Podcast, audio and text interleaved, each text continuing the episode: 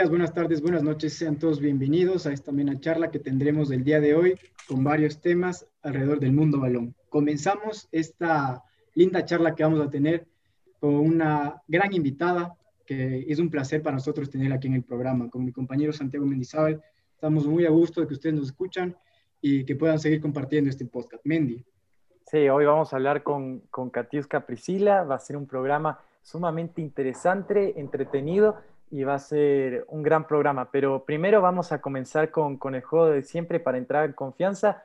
Y Pablito, espero que ganes porque la anterior vez empataste y ya de local, dos empates consecutivos, no, no me gusta eso.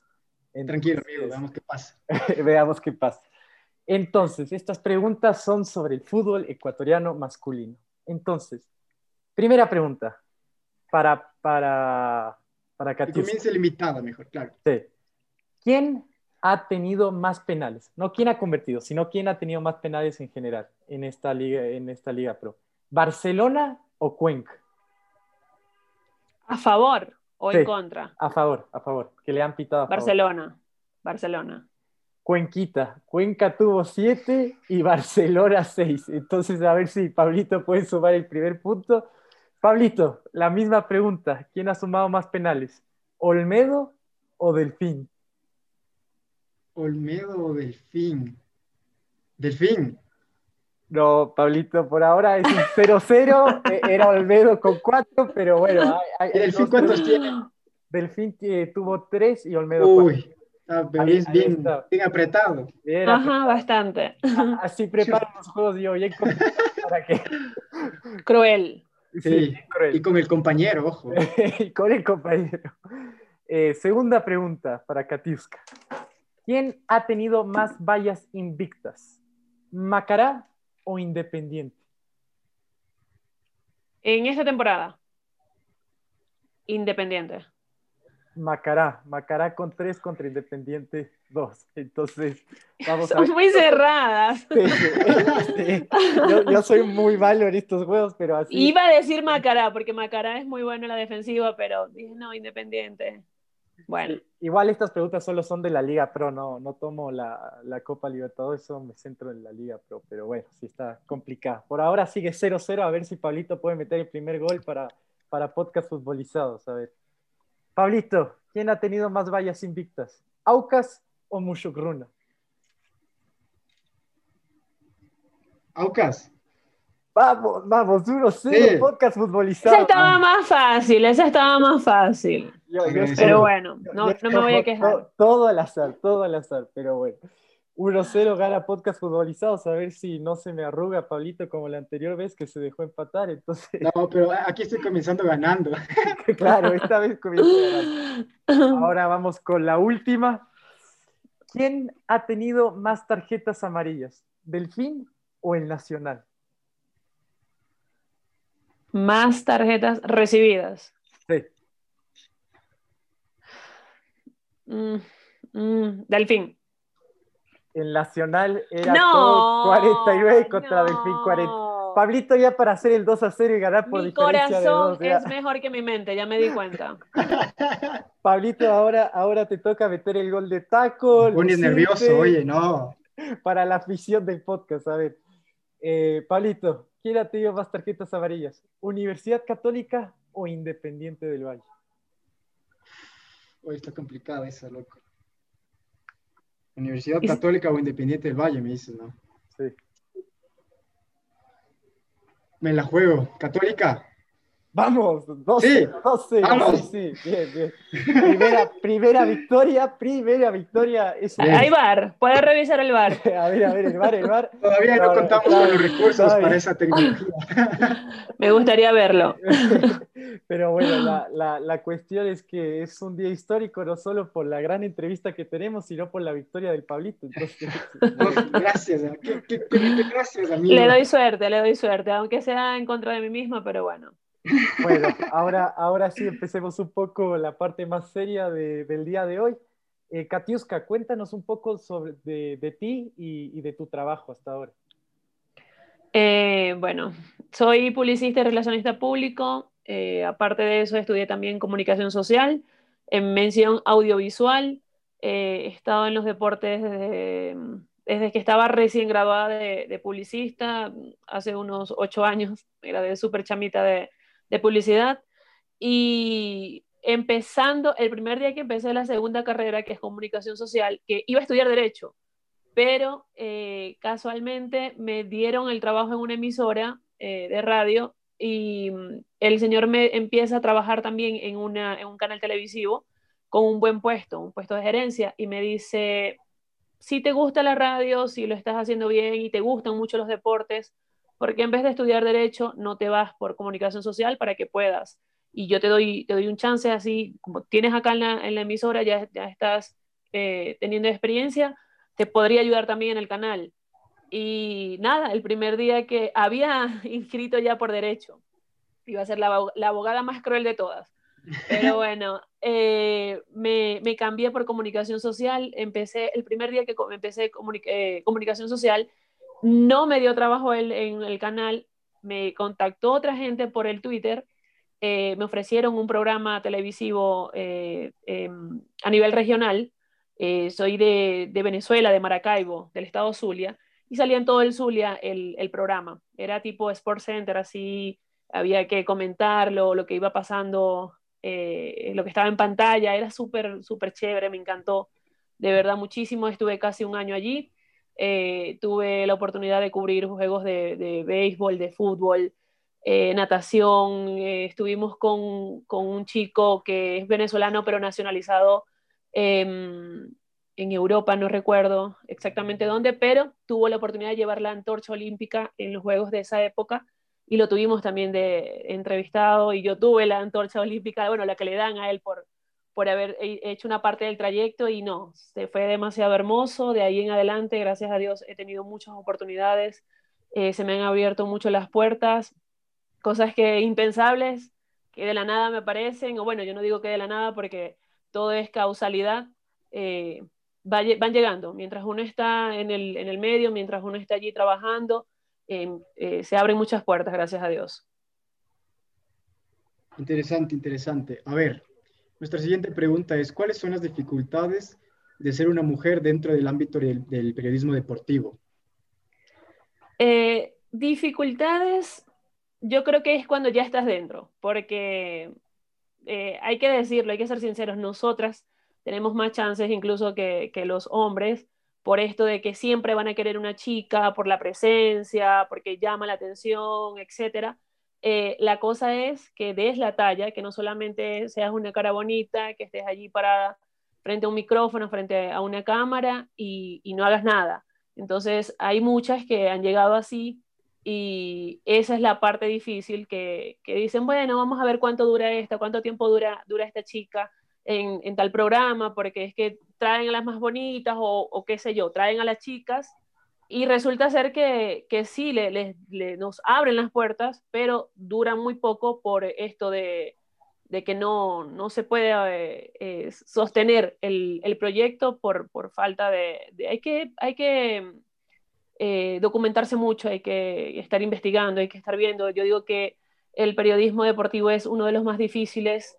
yo lo comparo mucho con el investigativo porque tienes que irte desde atrás, qué pasó en tal año, quién era el guardameta, quién era el técnico, ahora se va a otro equipo, puede pasar por ocho equipos y si tú te sabes esa información, eh, eh, te, puedes nutrir ah, eh, en un programa, que es radio, televisión, en lo que estés, pero esa información ayuda mucho, todos todo esos datos le gustan mucho a la gente y también la suerte de tener buena memoria, yo ahí fallo, ahí fallo mucho, pero bueno, eh, todas esas cosas, que hay que, hay que estar al día con, con la parte deportiva, con las noticias, porque de verdad que, que es mucho, es, es fuerte y, y, sí hay que ponerle. Todo el mundo piensa que no, que es pararse y ver lo que está pasando. No, tienes que ver qué pasó en el partido anterior, tienes que ver qué pasó con él en el otro club, o sea, muchas cosas que, que implican eh, ser buena y mantener eh, buena presencia a las mujeres en este medio.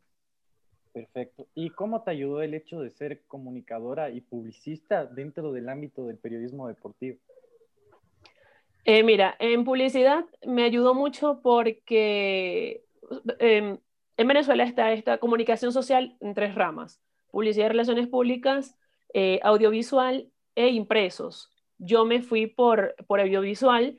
Quería comenzar nuevamente, yo podía hacer equivalencias y estudiar unos dos años la carrera y salir como publicista, eh, como comunicadora, mención eh, audiovisual, pero no iba a tener la, la base de la carrera porque publicidad la había estudiado en otro lado, ya tenía unos 3, 4 años de, graduada y comencé de cero, pero en publicidad me dieron radio, por ejemplo, me dieron comunicación corporativa, eh, todo este eh, con las empresas, cómo debe manejarse un publicista, que tiene mucho que ver también con, con la parte de, de, comunicación social y no, me, no, no te especifica nada en cuanto a lo que a mí me gustó, que lo que a mí me gustaba, mejor dicho, porque fue desde antes, eh, como es el periodismo deportivo, pero sí, sí tienen que ver, sí ayudó mucho la parte que aprendí de radio en publicidad, porque como te digo, me gradué de publicista y entré a la radio y me dieron a escoger, me dijeron, que, ¿de qué quieres hablar? ¿De moda? ¿De cine? Yo no, deportes, quiero deportes. Eh, aunque mi primer, mi primer espacio, eh, mi, la primera oportunidad que tuve fue unos 40, en un programa de unas dos horas, pero estuve unos 40 minutos, recuerdo, y eh, tuve que hablar sobre el agua, el Día Mundial del Agua, y me preparé sobre eso, pero no te imaginas cuánto, y al Señor le gustó tanto que me dijo, me gusta cómo te desenvolviste, si quieres podemos hacer un programa, ¿de qué quieres? Y yo no, de deportes, de deportes y tanto fue así que yo al final quedé como productora y, locutora de, esa emisora. Eh, me encargué por completo de ella y fue, fue increíble todo lo que aprendí allí. Una pregunta que yo tengo de lo que nos estabas comentando. Eh, tal vez en tu primer programa o en tu primera intervención, eh, ¿cómo, fue, ¿cómo pudiste manejar esos nervios o capaz esa presión? la primera vez, bueno, la primera vez por lo menos en televisión sí fue, fue bastante fuerte eh, pero el prepararte muy bien te ayuda a que, bueno, los nervios de, estar en vivo, los nervios de, de qué pueda pasar, de que si se salta la imagen, de que si falla el audio, son cosas externas que a lo mejor te distraen y pueden por ahí fallar y que somos, no, no somos perfectos, somos humanos y sí nos pasa. Pero mientras tú estés bien preparada, eh, a lo mejor hay unos por allí que aprenden al caletre, como se dice, tal cual lo que van a decir. Yo no soy de esas. Eh, aprovechando que tuvieron la, semana pasada a, a Chobo Álvarez, eh, he tenido la oportunidad de compartir con él y lo he visto practicando tras cámaras y él, él repite lo que, lo que dice, está una y otra vez repitiendo y ya cuando se para frente a cámara, tal cual le sale. Yo no soy así. Yo tengo como que regada la información en mi cerebro y voy conectando. Tratando, exacto. Y ahí arranco. Lo hago espontáneo, lo que me salga, eh, con toda la información que tenga. Y esa vez fue así, esa vez eh, traté de, llenarme de toda la información que pude, ver, ver todos los videos que, tenía que, ver desde la noche, en la mañana me levanté muy temprano eh, y nada, fluyó, fluyó. Y de verdad todo el mundo, a todo el mundo le, gustó y, y, y, sí fue, fue un, buen, un buen programa, gracias a Dios. Correcto mi siguiente pregunta es, ¿cómo, ¿cómo es el trato con los jugadores? Porque con Pablo tuvimos la oportunidad de leer que tú hiciste un reportaje con Antonio Valencia. Entonces nos interesaba saber cómo, cómo es el trato con, no solo con Antonio Valencia, sino con, con los jugadores en general. No, mira, em, muy chévere, eh, muy respetuoso por, por, hablando en el caso de, de Antonio Valencia en específico, eh, demasiado caballero, demasiado buena gente. Creo que eh, una de las cosas que, y él mismo me lo dijo, eh, me, dijo que cuando quisiera estaba la orden porque él sabe lo que, lo que es irse a otro país a lucharla. Y porque él lo hizo muchos años jugando en, Manchester y me dijo que, que, que, sabe que es el doble de fuerte, que obviamente él quiere mucho a todos los periodistas de acá y les encanta el trabajo, pero eh, que me le daba ese puntico adicional para soltarme las entrevistas. Fueron unas tres veces que tuve la oportunidad de entrevistarlo por, por eso, porque decía que, que estaba fuerte, además que es un, un, un, hombre muy humano, siempre está al pendiente de las noticias. Yo siempre cuando estuvo la situación fuerte en Venezuela, siempre veía que, que ponía en, sus redes sociales, y no solo de Venezuela, sino de todos. Entonces yo creo que por ahí eh, pude meterme y me pudo conceder la, entrevista y con el resto eh, pues nada, hay que, hay que tratar de, que no te vean la cara, de que, de que sea solo por el trabajo eh, y, tratar de, darle ese, ese, margen, ese respeto entre el jugador. Yo soy de hablar de usted. Yo con un jugador siempre trato de, meterme por allí, de usted, cómo está, y, y, así como para que marcar ese espacio, esa distancia, de que, de que a pesar de que son muy caballerosos y son muy respetuosos y todos, pero por ahí uno se mete, uno empieza ya a usar tácticas para que no se vayan por otro lado. Pero no, hay que, hay que ser ético, eh, como todo en la vida. O sea, una experiencia eh, enriquecedora, se puede decir, entrevistarle al Toño.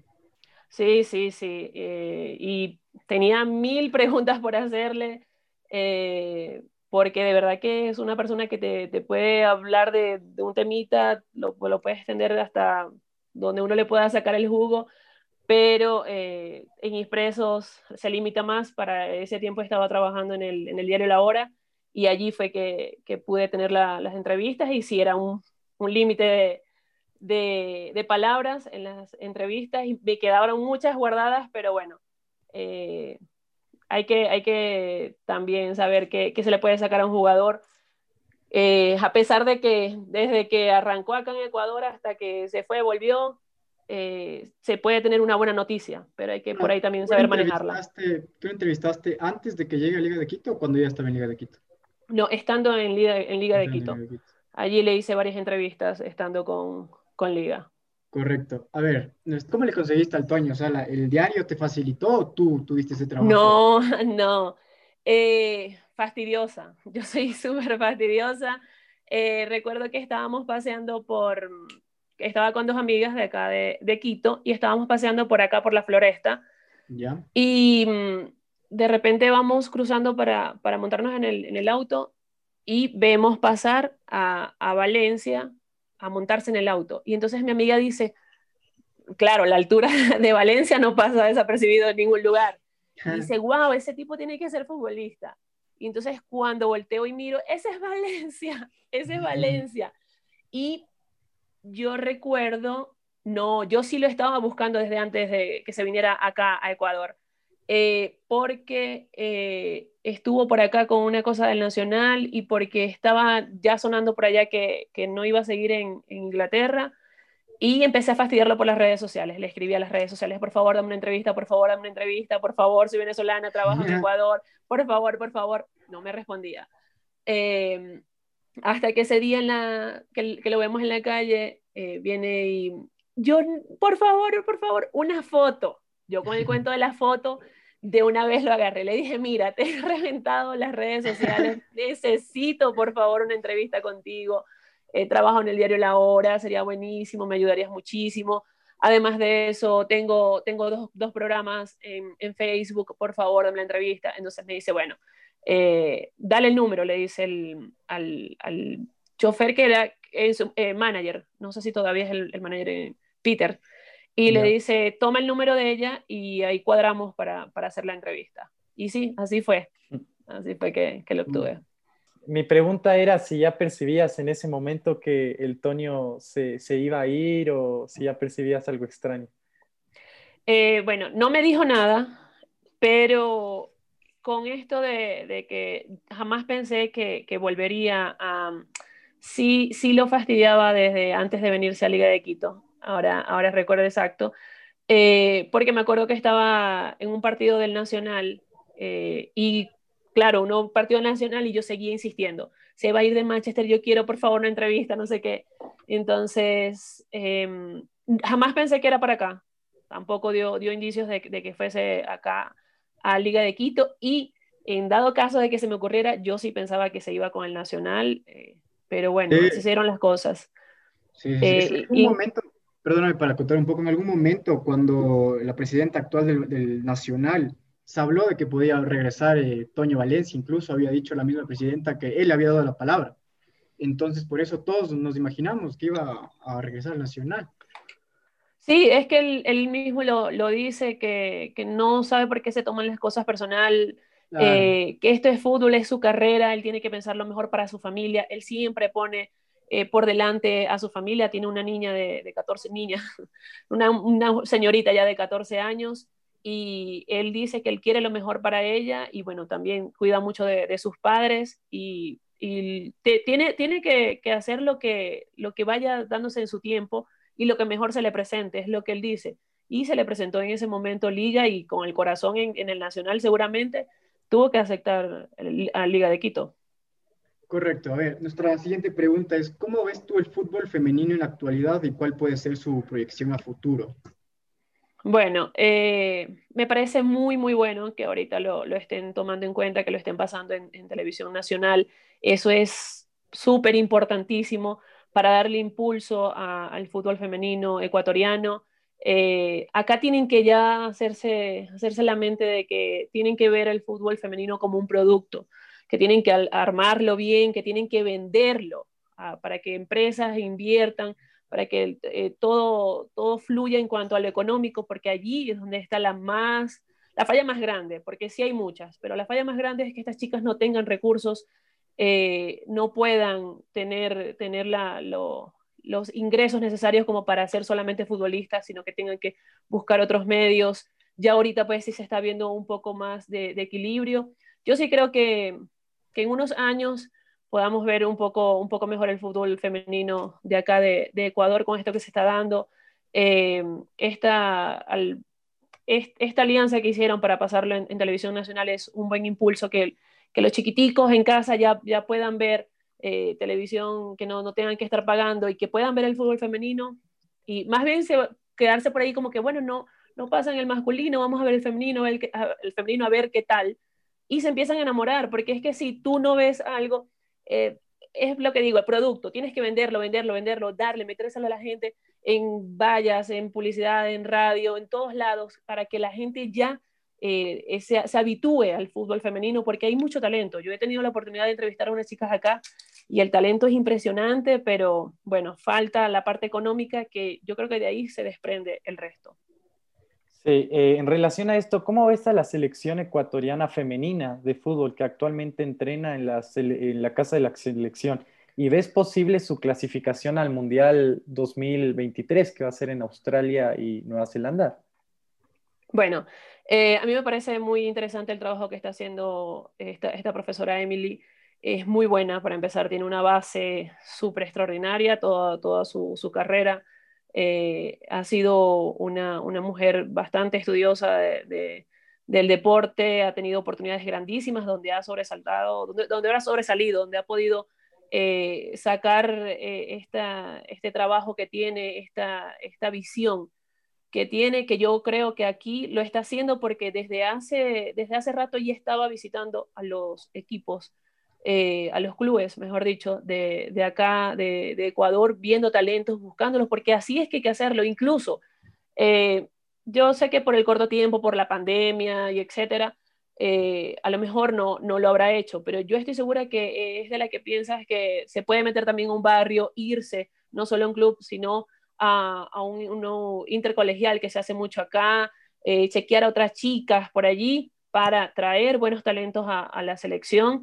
y, bueno, no, no sé si exigirle eh, para, para este primer torneo que tendrá, pero yo creo que sí van a dar muy, muy bien la talla estas muchachas. Yo creo que sí eh, van a hacer un gran papel por todo lo que se está viendo con, con, esta nueva entrenadora, por todo lo que ella, ella quiere enseñarle a las chicas y que tiene también un buen cuerpo eh, técnico a su alrededor. Correcto, aquí cambiando un poquito, ¿Cómo ves la selección en cambio masculina en estas eliminatorias? ¿Y qué nos puedes decir del juego de Gustavo Alfaro? Bueno, eh, de verdad que Ecuador me sorprendió. Ecuador, eh, yo sí lo veía por el tema del técnico, por todo lo que pasó, porque al fin de cuentas esto perturba la mente del jugador, perturba a la hinchada y la hinchada es la que te va a apoyar, la hinchada es la que va a estar pendiente, los periodistas ya no se enfocaban en, la parte de futbolística, bueno, cómo llegan los muchachos, sino el técnico y cómo, cómo afecta, cómo influye. Y sí, eso, eso pega un poco eh, en la mente del jugador, pero este técnico creo que los regó como, como una bombita así de agua a todos para que absorbieran lo que él quería eh, que se, se dieran, por lo menos en estos dos primeros partidos de eliminatorias. Y yo, wow, me quedé asombrada con lo que, lo que pudieron lograr con, con Argentina, de, de, aguantarle ahí, de jugarle inteligente a Argentina. No tuve la oportunidad de ver los partidos, tengo que decirlo, pero sí leí sobre, sobre eso y el de Uruguay sí lo, lo vi un poco y fue increíble lo que pudieron hacer con Argentina, todo el mundo quedó asombrado, todo el mundo eh, les taparon la boca, como se dice por allí, a, muchas personas.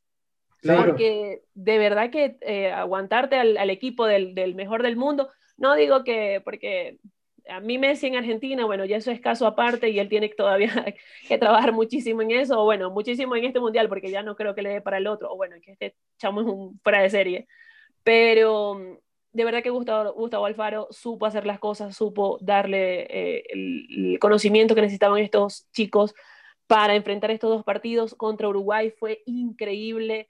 Estos jovencitos, eh, me encantó de lo poco que vi, eh, Alan Franco y Plata, cómo se lucieron para, para bailar a, a Uruguay, porque el gol que hace Plata incluso es impresionante, le deja en el piso a Godín. Entonces, no, y como le, le saca la, la, pelota, Alan Franco le saca la pelota de, de Taquito al otro para robar, a Suárez para robársela. Imagínate tú a Suárez, el mejor amigo, el compadre del mejor del mundo, le saco la pelota así, no, no me importa nada. Son unos irreverentes, de verdad. Que esta camada que tiene ahorita Ecuador son unos irreverentes, tienen fútbol para ahorita y para unos cuantos años y lo siguen trabajando así eh, Campana incluso, a mí me parece que ese gol de Campana fue mal anulado porque dicen que la pelota tiene que estar eh, el 100% fuera de la, de la, línea y la pelota no salió por completo y él la mandó a guardar. Pero bueno, eh, y también los, los penales, uno lo vi y el otro no lo, no lo pude ver, pero también penales dudosos favorables a, Uruguay, que por allí eso es algo rescatable, por ejemplo, que a Ecuador no le, no le marcaron goles llegando con jugadas, sino con penales y penales con VAR. Entonces se puede por ahí ver que el juego de Gustavo puede rendir frutos. Sí. Así es. Mi pregunta era, eh, por si acaso viste a Moisés Caicedo, ¿Y, ¿Y, qué te parece este joven ecuatoriano que crece, crece, crece y cada día crece más? Y yo estoy acá con más de 20 años y lo veo a él y digo, ya hizo todo. No, es, es un fuera de serie, de verdad, este, este muchacho es increíble.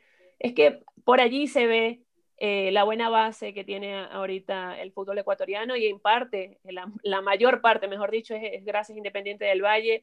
¿Cómo forma a estos chicos? Yo eh, soy una loca eh, obsesiva con, el fútbol de Independiente del Valle, me encanta. Eh, y siempre buscaba entrevistas con, con, con, ese equipo porque es que me, gusta cómo manejan todo desde lo más chiquito hasta lo más grande, eh, la parte de las formativas, la psicóloga, la nutrición, la, las clases que tienen, les